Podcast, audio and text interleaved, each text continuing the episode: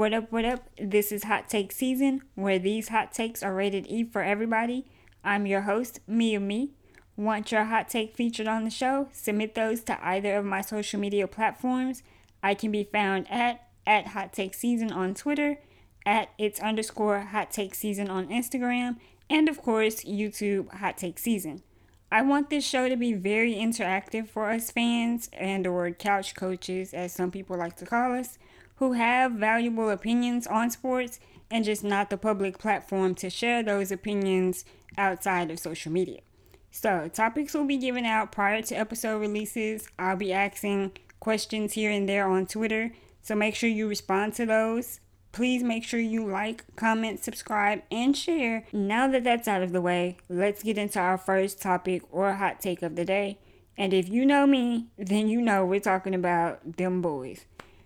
Sports reporter Ed Werder announced Thursday evening that the Cowboys have decided to part ways with coach Jason Garrett after nine full seasons with the Cowboys. The Cowboys officially announced that they were parting ways with Garrett on Sunday evening.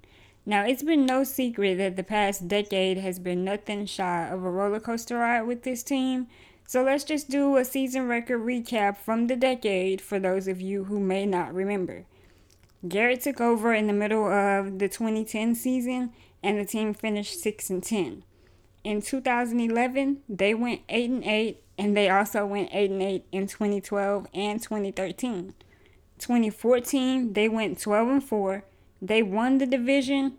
They won the wild card matchup against the Lions, which ended in a pass interference discrepancy, and then they went on to lose the divisional to the Packers. In 2015, they finished 4 and 12. 2016, they went 13 and 3, won the division, had a bye week for the first round of playoffs, and then they lost the divisional to the Packers again, in which the infamous Dez catch did happen. Now, while we're on the subject, let me just add that that game should not have came down to that moment at all. If you're a Cowboys fan, you still hold the right to be upset at DeMarco Murray, who fumbled the ball with nothing but green open field in front of him, which would have led to a touchdown and essentially would have helped the Cowboys take over that game. Now, 2017, 9 7. 2018, they finished 10 6, won the division, won the wild card versus the Seahawks, and then they lost in the divisional to the Rams. I have no idea what Cowboys team was on the field that year, but nobody wanted to show up, not offensively or defensively. 2019, the team finished 8 and 8. Now, that's just two playoff wins in that 10 year span under Jason Garrett's leadership. They started off hot this year, but that would soon only seem to be because the rest of the NFC East was just flat out weaker. The team went 1 6 in one score games in 2019, and that, my friends, is not a good stat that you want to have as the head coach of America's team. In Garrett's full nine years as head coach, because remember he took over in 2010 from Wade Phillips, he has an 85 86 record. Garrett is the second longest tenured coach in franchise history behind the late great Tom Landry. There's a lot of blame to be placed everywhere within the organization, but Garrett has to take the fall for a lot of it. I mean, in 2019 alone, he was outcoached more times than not. The NFC East was wide open for the taking, but Dallas and Philadelphia merely played hot potato with the division title, and Dallas dropped the ball yet again. No pun intended. Alright, maybe pun intended. They dropped so many passes this year. But anyway, many names were being tossed around as to who would be a good fit for the job, and I'm not here to argue those opinions because honestly, a head coach is only going to be able to do so much so long as he's handcuffed by Jerry and Co. And yes, Garrett could have done more with the talent he was blessed to coach. Getting the team over the hump is going to take a coach with some serious guts. Now, y'all can take that how y'all want. I'm not opposed to a head coaching change. Change can be a good thing. But as stated before, when dealing with this organization, a head coach only has so much power. It's no secret, various ex players have spoken out on it publicly the likes of Cole Beasley and Dez Bryant and even Terrell Owens. Now, you might be saying, well, they're ex players, so can we really trust what they're saying? I just want to let you know everybody ain't lying. Some it's some truth there somewhere. Now I'm not sure whose decision it was to bring back tight end Jason Witten, and I love me some Jason Witten, but there are obviously too many yes men in the room and not enough no men. Jason can catch the ball and he's only going to go where he caught the ball at. There's there's no extra yardage after contact. Sorry. That's just what this season has showed us. And I can't say that I believe Jerry or Jason had the business before friendship thought process in mind when they decided to start Witten over Blake Jarwin. Now, I understand that when a new head coach is placed on a team, he usually brings in his own staff, and that's fine and dandy. But for the Cowboys right now, if you lose out on running back coach Jerry Brown or quarterback coach John Kitna, you just might regret it in the long run. Dak's game has truly elevated under Kitna, and Gary Brown has done a phenomenal job with the running backs. So we'll hang around and see what exactly happens on that tip. Former Packers head coach Mike McCarthy's name was being thrown around as a good candidate for the job, and then eventually we learned that the Cowboys had been in talks with him since October. As of Monday, they officially announced him as the new head coach of the team after signing a five year agreement. McCarthy is bringing in Saints linebacker coach Mike Nolan to be his defensive coordinator. Now, I was originally open to the thought of McCarthy winning the position. McCarthy has a Super Bowl ring and a winning, winning record. The only thing that scares me is his ability to deviate from the run game. With a running back like Ezekiel Elliott, that's something you certainly do not wish to see happen. McCarthy was willing to keep Kellen Moore as offensive coordinator, and on Tuesday, Kellen decided to stay with the team. He was offered another position at the University of Washington to be their offensive coordinator, but Kellen quickly turned that down to remain with the Cowboys. Now, if you've watched this past season, Kellen has seemed to be an upgrade from the Cowboys' former offensive coordinator Scott Linehan in just one season. The ball was in Kellen's court, and he's choosing to stay with the Cowboys under the new leadership of Mike McCarthy. And McCarthy is wasting no time picking his coaching staff. Um, Cowboys fans may be excited to hear that Keith O'Quinn is out the door, and McCarthy has brought in LA Rams special teams coordinator John Bones Fassel. Now let's make something else clear because Marvin Lewis's name came up as a candidate for the coaching job, and some Cowboys fans chose to panic for whatever reason. I don't know how y'all didn't see that this was nothing shy of the Rooney Rule. Now, if you don't know what the Rooney Rule is, let me kind of summarize that for you. It's basically an NFL policy in which teams are required to interview ethnic minority candidates for head coaching and senior football operations jobs. Lewis's resume does not even come close to McCarthy's, so y'all could have just threw that information out the window when you first got it. Other names like Lincoln Riley of OU and Urban Meyer were being thrown around, both of which are good uh, head coaches and will bring a younger dynamic to the organization as opposed to McCarthy. Time will tell whether or not Jerry chose the right candidate or if he moved too quickly. Alright, so here's some hot takes from some fans. One fan who is choosing to remain anonymous says Garrett was fired five years too late. The Cowboys have everything they need except discipline and creativity. My choice would be trade picks and cash for Sean Payton, but in reality, I think McCarthy is the surest bang for your buck at head coach. If not him, I see Jerry listening to Switzer and bringing in a younger clapper, aka Lincoln Riley. Tyson over at Tyson Talks on YouTube isn't too thrilled with McCarthy as head coach right now. He believes McCarthy's Super Bowl win is merely thanks to Aaron Rodgers. He thinks McCarthy underachieved with Rodgers and will likely do the same with Dak. Tyson feels McCarthy will also have a good handle on egos with players, but just how much he can do offensively is what worries him. Now, I can say I agree with the egos comment. I feel that McCarthy will have a good handle on players' egos. I feel like he'll have a good handle on players in general as sometimes life away from the field can carry weight onto the field. And so I don't see that being an issue with Mike McCarthy as head coach. Now, the anonymous listener mentioned Sean Payton as being a good option for the head coaching position, which I can understand. He is one of the three coaches to have a better win percentage than McCarthy, the other two being um, Bill Belichick and Mike Tomlin. And while Payton's win column looks nice, he cannot seem to get back over the hump.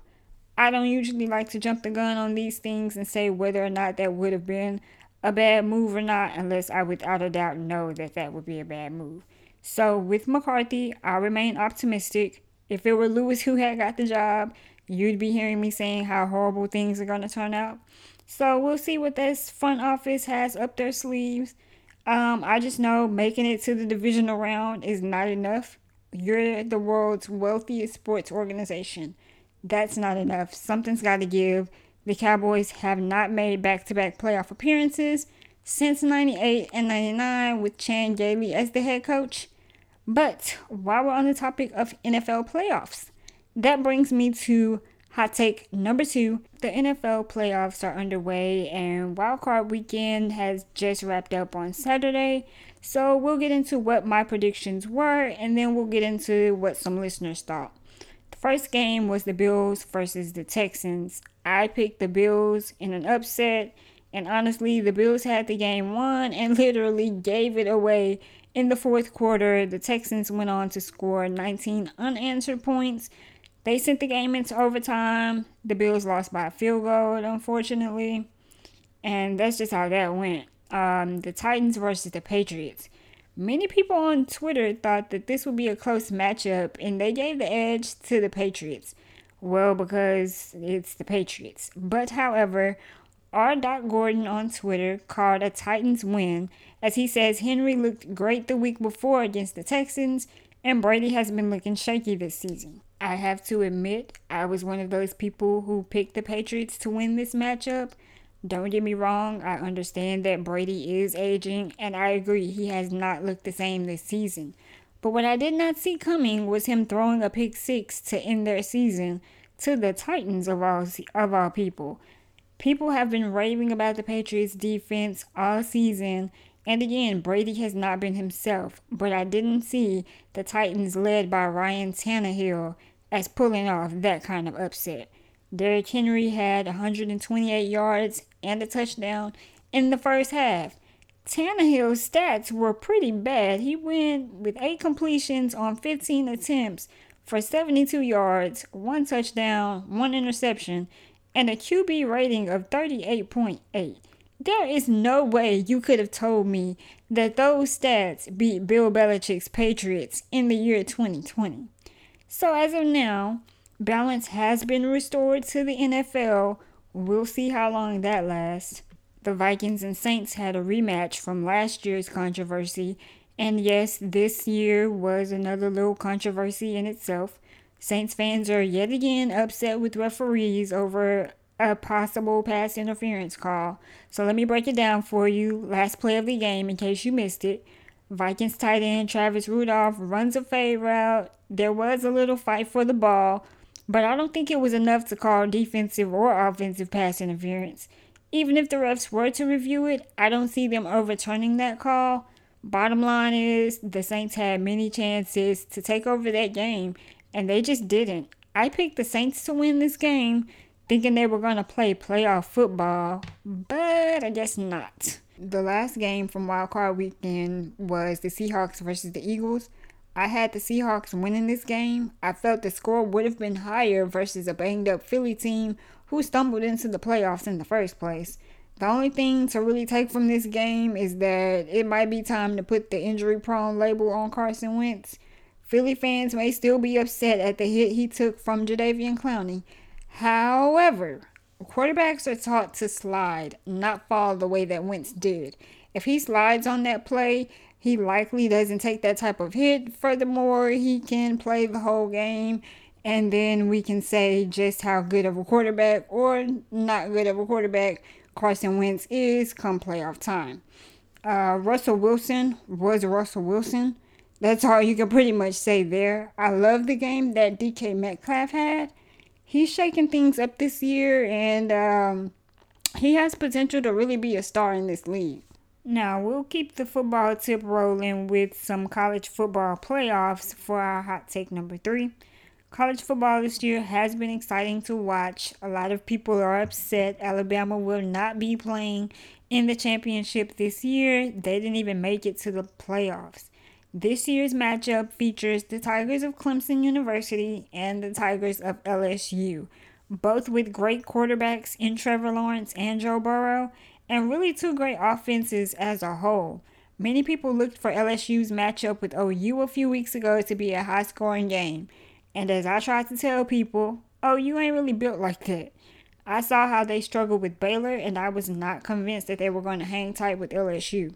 Yes, they have a great quarterback in Jalen Hurts. I liked Hurts as a football player at Alabama, although I saw him to be more of a running back than a quarterback there. So it's really interesting to see how different systems can change things for players and or highlight their true potential. OU has an awesome wide receiver in CeeDee Lamb. Dude is gonna go pro and he's gonna shake things up in the NFL. But I feel people really underestimated LSU's defense for that matchup. Furthermore, I was right with that assumption as OU got obliterated. Now, as LSU gets ready to face Clemson, things will be different. Clemson's the reigning champs, and they've shown why they deserve to be there.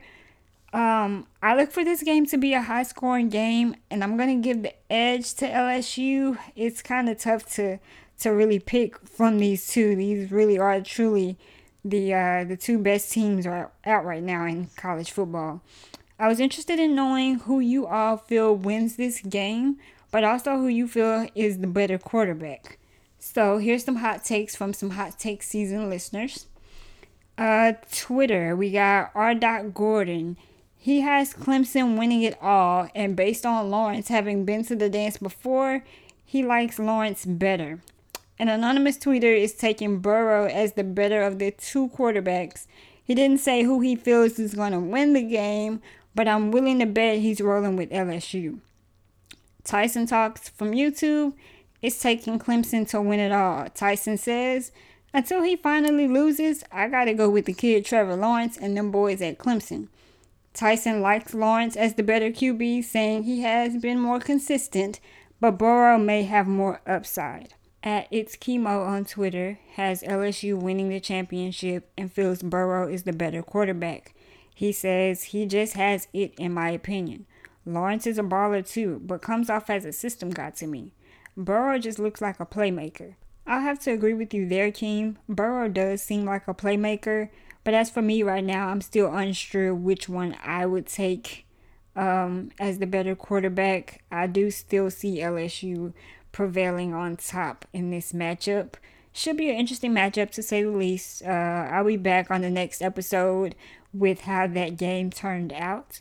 As for now, we'll go on to some NBA hoops talk with uh, hot take number four. The NBA seems to be a bit more balanced these days when LeBron went out west for a change. Uh, the Dallas Mavericks aren't just looking like a sleeper team. They're actually the fifth seed right now in the West, and they look like they'll be making some noise come playoff time if they can learn how to close out close games. The Mavs have endured some rough seasons since winning the organization's first NBA title in 2011, and they've recently said farewell to the franchise's greatest player ever, Dirk Nowitzki, as he retired. With a season of tanking to get first round pick Luka Doncic and a huge trade to acquire big man Kristaps Porzingis, the Mavs just may have the franchise pieces they need to bring some more hardware to Dallas. Seems like the only thing the duo is missing is a Jason Terry esque shooter, somebody with some killer instinct to knock down big shots in big moments where KP or Luka are not.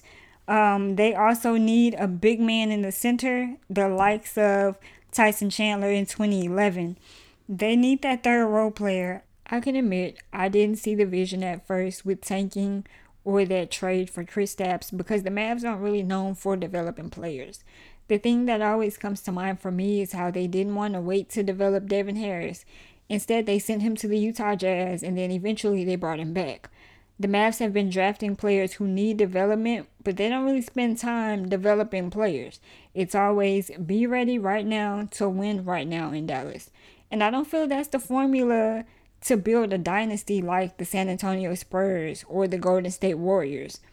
Luckily, Luka was ready right now, and so was Dennis Smith Jr., but making them coexist was where the struggle came in. With trading for Chris Kristaps, my concern was his health, and honestly, some nights I still wonder about it. At the moment, it seems to still be working in favor for the Mavs. I can see them advancing past the first round of playoffs. Not to be biased, but I just have that feeling.